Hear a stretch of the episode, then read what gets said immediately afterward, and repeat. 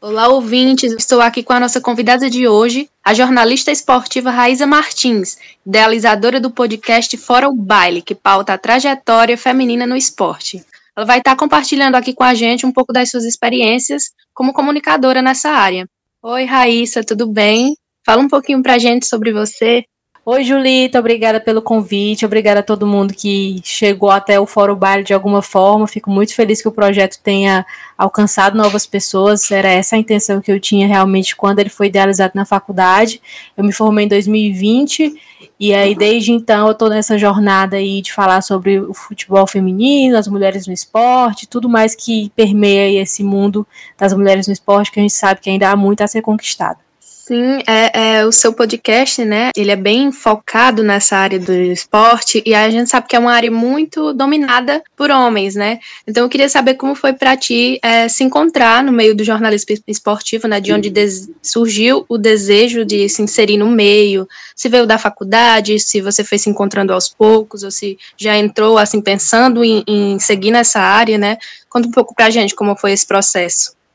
Bom, na época que eu ingressei na faculdade, em 2016, é, eu já gostava de esporte, nunca fui uma praticante, assim, muito assíduo, né, assídua, cheguei a jogar vôlei no colégio e tudo mais, mas não tive uma constância, eu gostava mesmo era de assistir, de ouvir, tanto rádio, é, quanto assistir os eventos mesmo, né, Olimpíadas, Copa do Mundo, Eurocopa, eu sempre estava assistindo algum jogo de alguma forma, e aí, enfim, é, quando eu ingressei na faculdade, eu já tinha muito esse pensamento, né, de trabalhar no jornalismo esportivo. A minha vontade sempre foi e continua sendo, embora hoje em dia não faça exatamente essa função, mas de ser repórter esportiva.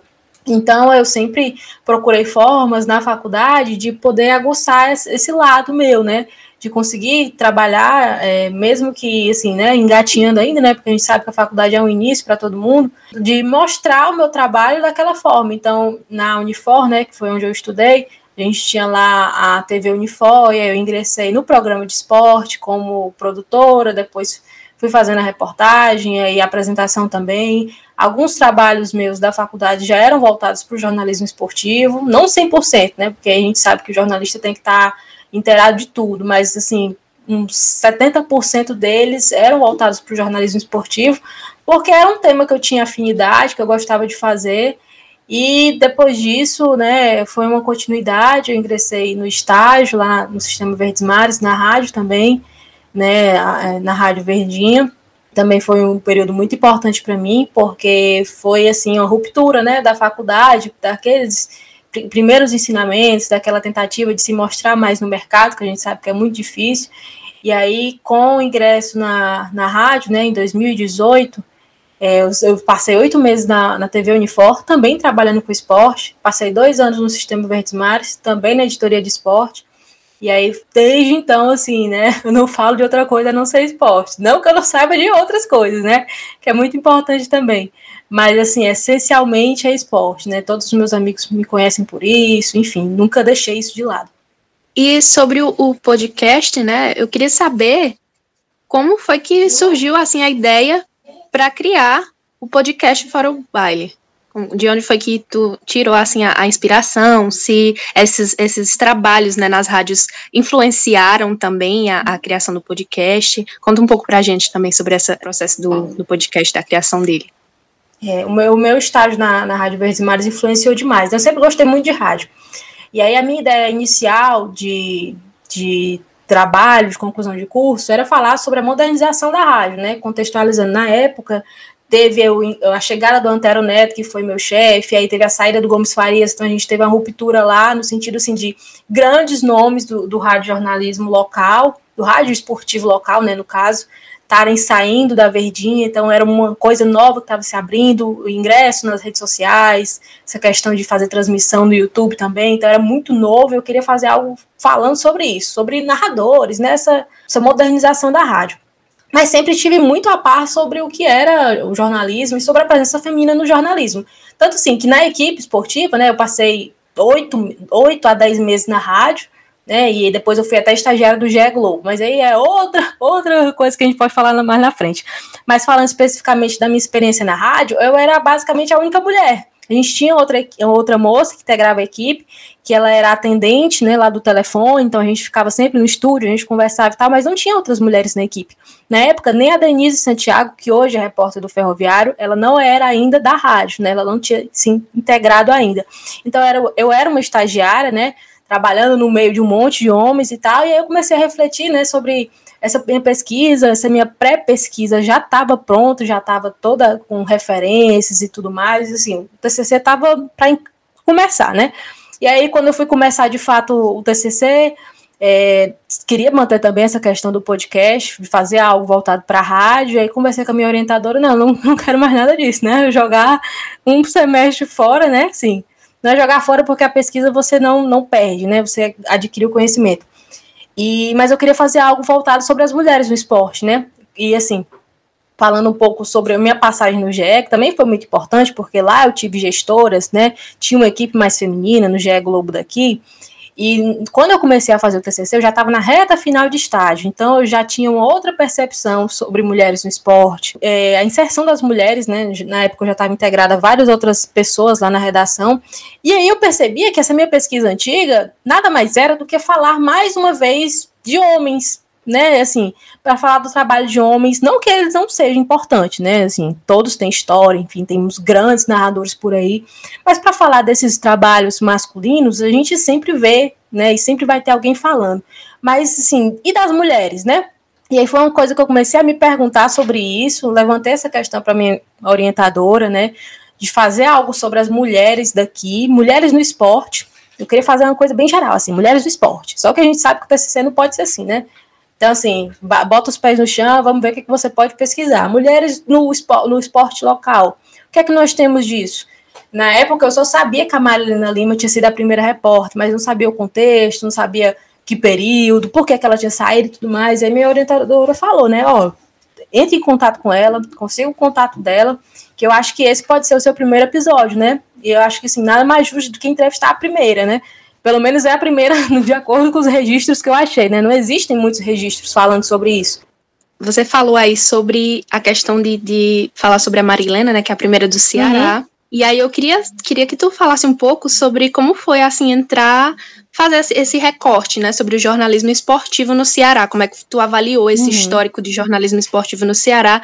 Relacionado às mulheres, né? Como é que a, as mulheres, as, as comunicadoras, elas, elas estão inseridas uhum. nesse, nesse meio aqui no nosso estado.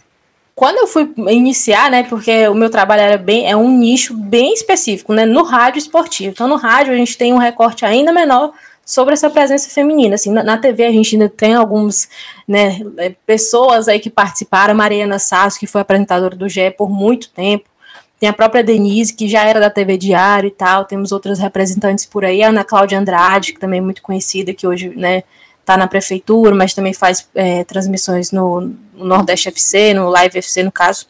E aí, assim, quando eu fui pesquisar sobre rádio, né, a gente tem um, uma, uma, lacuna, assim, no, nessa, nesse período, né? Até a Marilena, aí assim, passa muito tempo e assim, foi uma dificuldade minha de achar referências bibliográficas que conseguissem validar isso.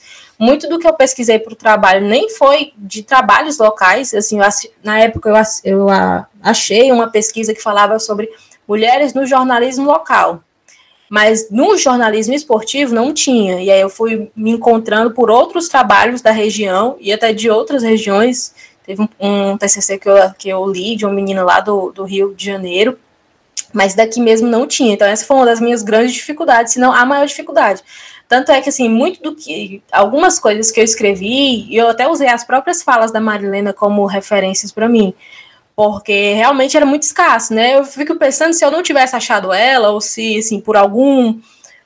Alguma situação da vida ela não estivesse mais podendo dar uma entrevista, como é que eu ia fazer essa pesquisa? Porque nós não existia, né? Um, um, algo que me dissesse assim, não, foi assim, assim, assado, eu posso usar isso como referência. Então, foi uma dificuldade muito grande. No, no, no jornalismo esportivo geral, como, né, assim, um todo, eu acredito que no nosso estado a gente consegue ainda ter alguns nomes, mas quando fala do, do rádio, assim, são pouquíssimos, né?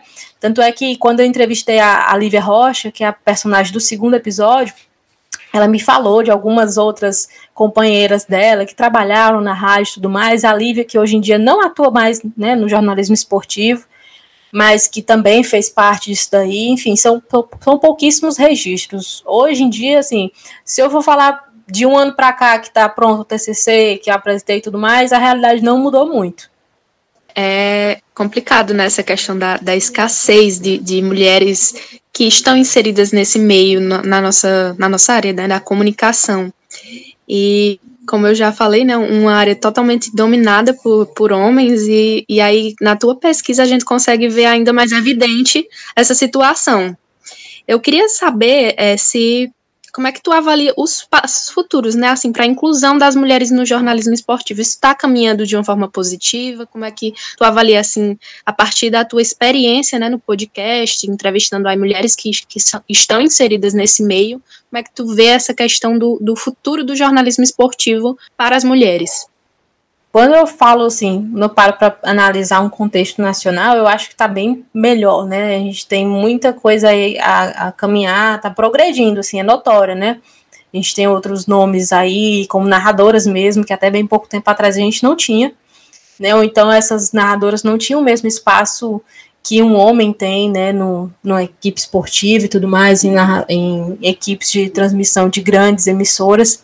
Mas quando eu paro para olhar no, no, nosso estado, eu ainda acho que nós temos pouquíssimos nomes, assim, nomes de referência. Nós temos muito mais nomes no passado, de pessoas que participaram, que fizeram algo do que propriamente no futuro, né? Assim, no presente, no caso, né? No, no, futuro a gente sabe que tá, tá, tem várias outras pessoas, eu mesmo já conheço. A partir do Fórum Baile eu fui conhecendo outros projetos, né? De, de pessoas que também fazem rádio de forma independente, web rádio, enfim.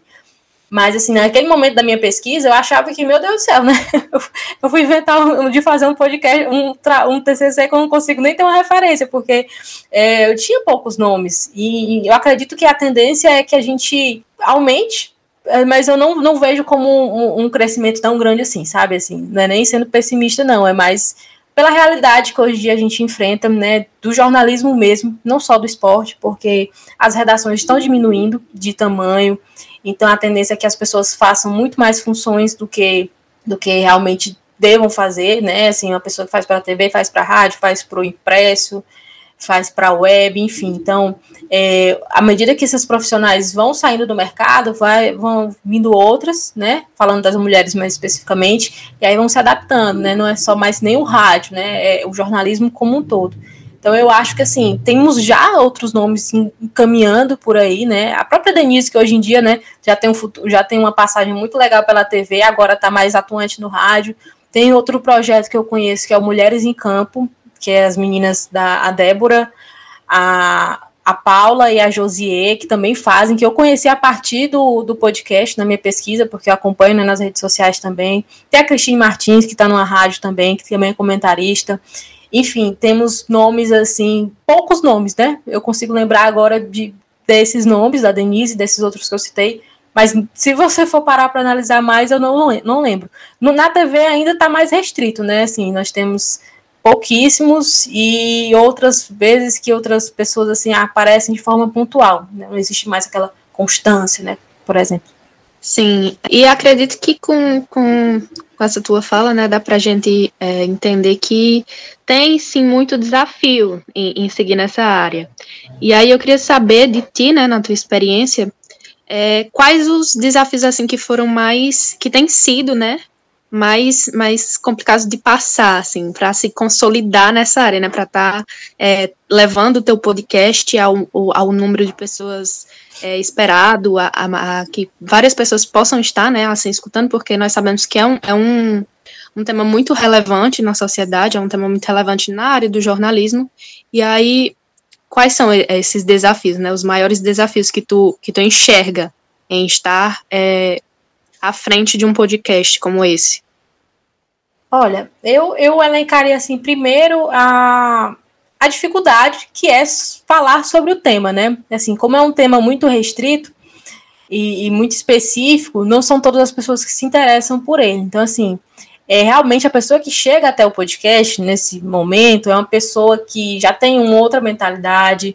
É, a maioria do meu público é feminino, né?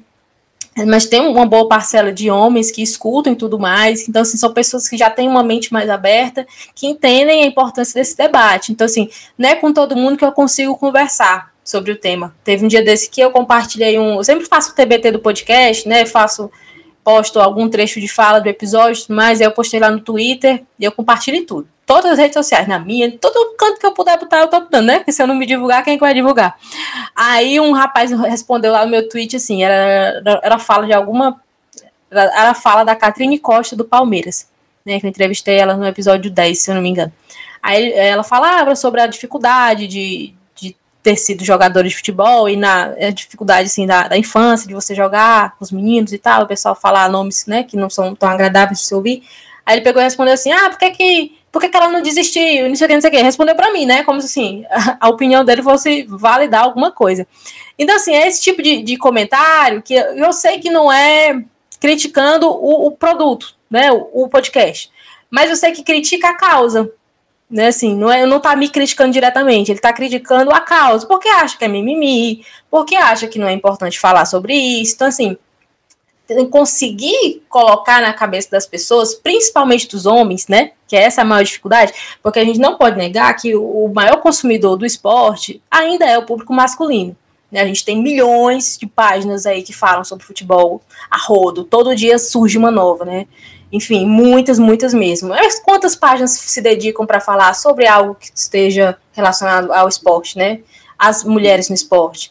Então, assim, a, a maior dificuldade é poder ingressar nesse tema e achar pessoa, que, com que as pessoas é, validem a causa, com que elas escutem e, e, percebam que essa mensagem é muito importante, né? Eu não estou falando só porque para entrar na onda de que ah, é importante falar sobre isso. Não, é porque eu também já passei por situações que são, que são chatas, né? É, eu tenho tido assim um foco nos últimos episódios de não falar só sobre as situações ruins, né? Porque é muito mais interessante eu falar com alguém sobre a trajetória dela. É, é, reduzir a trajetória de uma pessoa a um caso de machismo, a uma situação ruim, é como se colocasse aquilo ali como a coisa mais importante dela. E não é assim, né? Então, eu, é importante falar sobre isso, mas eu não considero mais algo assim tão à frente, como, por exemplo, falar da trajetória da pessoa, né? Então, assim, eu tento trazer à tona, né? Isso é um é pensamento que eu já mudei desde o começo do podcast, né? Que antes era bem mais focado nessa questão do machismo e tudo mais, né? Não que não seja importante, longe disso. Mas de fazer com que as pessoas ouçam e consumam esse conteúdo, pensando, não, fulana batalhou muito para estar tá ali. Então, eu acho que, assim, a principal dificuldade é, é fazer com que as pessoas entendam que é muito relevante. A segunda dificuldade é porque eu faço jornalismo independente, né? Assim, eu tenho um trabalho e aí eu também tenho um trabalho extra do podcast. Nesse tempo aí de um ano que eu produzi e tudo mais, eu dei uma pausa porque fui trabalhar fora. E aí voltei, aí retomei de verdade o podcast. Então é muito difícil, né? Produzir, é, ir atrás das pessoas, entrevistar, editar, fazer arte, fazer divulgação, enfim. E aí tem gente que às vezes não dá entrevista, né? Mandei várias mensagens para atletas nesse período de Olimpíada, né? Pouquíssimas me responderam. Então, assim, por ser um projeto independente, ainda é difícil, né? Mas eu não posso desanimar e dizer assim, não, vou desistir e tal, né? Não, não, não vou fazer isso. Continuo produzindo conteúdo, diversificando esse conteúdo para que não seja só o podcast, né? Tento trazer outras notícias nas redes sociais e o próprio, é, eu acho que uma outra dificuldade mesmo, assim, é como é que eu posso ajudar a construir isso, né? Porque, assim, como eu até citei anteriormente, né? Quando eu comecei o podcast, eu tinha um pensamento. Não, vou falar sobre as situações de machismo que Cicrana passou. E a partir do momento que eu vou escutando tantas histórias e vou abrindo olhar e pesquisando mais, porque todo dia é um dia de desconstrução, né? A verdade é essa. Eu passo a me perceber que algumas coisas que eu fazia no começo, já hoje né, no decorrer do podcast, não são tão, é, assim, é, não são válidas mais, né? Então, assim, me perceber como uma pessoa que também está aprendendo para poder passar esse conteúdo de outra forma, né, de uma forma melhor, para que não seja só focado num ponto, mas que eu consiga realmente, que é o tempo, que é o lema que eu tenho, que é enaltecer o trabalho dessas mulheres, né, não só reduzir a história delas a, a uma situação, a um caso isolado. Raíza, é, no, o teu podcast, né, tem várias, várias personalidades, assim, com, com trajetórias muito relevantes, né, para o esporte, para o jornalismo esportivo. É, já entrevistou a Ana Cláudia Lemos, né, a Maria Vieira. E aí eu queria saber se tu tem, assim, algum, algum, se algum desses episódios, assim, é o teu xodó, assim, é aquele que, que Fica aquela coisa, sabe, de ah, esse aqui eu gostei muito de, de fazer, foi muito marcante. E eu queria saber se tem, assim, um que foi muito marcante positivamente para tu, se tem aquele que é, que é o preferidinho, assim, né? Porque uhum. às vezes a gente, a gente sempre tem carinho por alguma coisa, assim, específica. É, tu sente uhum. isso em relação a algum desses episódios? Tem um que é mais marcante? Sim, então eu digo que o meu podcast é o meu bebê, né? Porque é um filho que eu tenho que estar 24 horas assim ligado e, e vendo e tal, porque não tem, não tem hora para informação. Eu, episódio marcante, eu considero o primeiro, né? Por, por ser o primeiro, por ser o, o, ponto de partida, por ser uma pessoa muito importante para a pesquisa, né, e tal. Mas ele não é meu preferido porque eu me considero assim muito madura. Madura não, desculpa eu me considero muito verde naquela época, né? Eu já tinha uma, uma experiência de, de, entrevistar pessoas e tudo mais, já fazia isso. Mas quando você vai gravar algo pela primeira vez, fica ruim. Então, assim, quando eu paro para poder ouvir os antigos, meu Deus do céu, como é que eu coloquei isso pro ar? Porque na época também eu fiz o TCC, o TCC todo de casa, né? Tava na pandemia, então foi tudo gravação caseira. Então, assim, eu não tinha um microfone bom como eu tenho hoje. Esses aspectos, assim, mais técnicos, que se eu pudesse mudar, eu mudaria, né? Mas eu deixo lá porque é importante para a gente analisar como é que foi a evolução. E assim, de preferido mesmo, assim, de Xodó, eu gosto muito do episódio com a Isabelle Moraes, narradora. Foi um episódio que me deu um super trabalho para editar, né? Tem várias é, é, mudanças e tal, inseri muitas narrações, muitas ilustrações, pesquisei muitos momentos dela, né, na narração. Era uma pessoa que eu já acompanhava de muito tempo, assim, desde quando ela começou a narrar lá na Rádio Inconfidência, em Minas.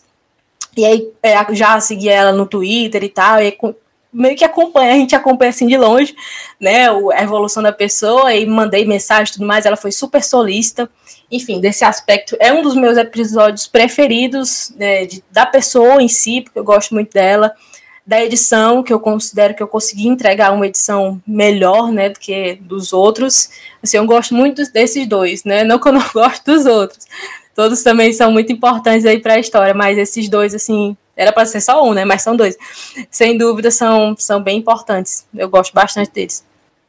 E eu quero agradecer, Raíza, por você ter, ter tirado um, um tempinho aí para ceder essa entrevista a gente. Muito, muito obrigada mesmo. É muito importante é. a gente poder pautar esses temas tão relevantes socialmente, né?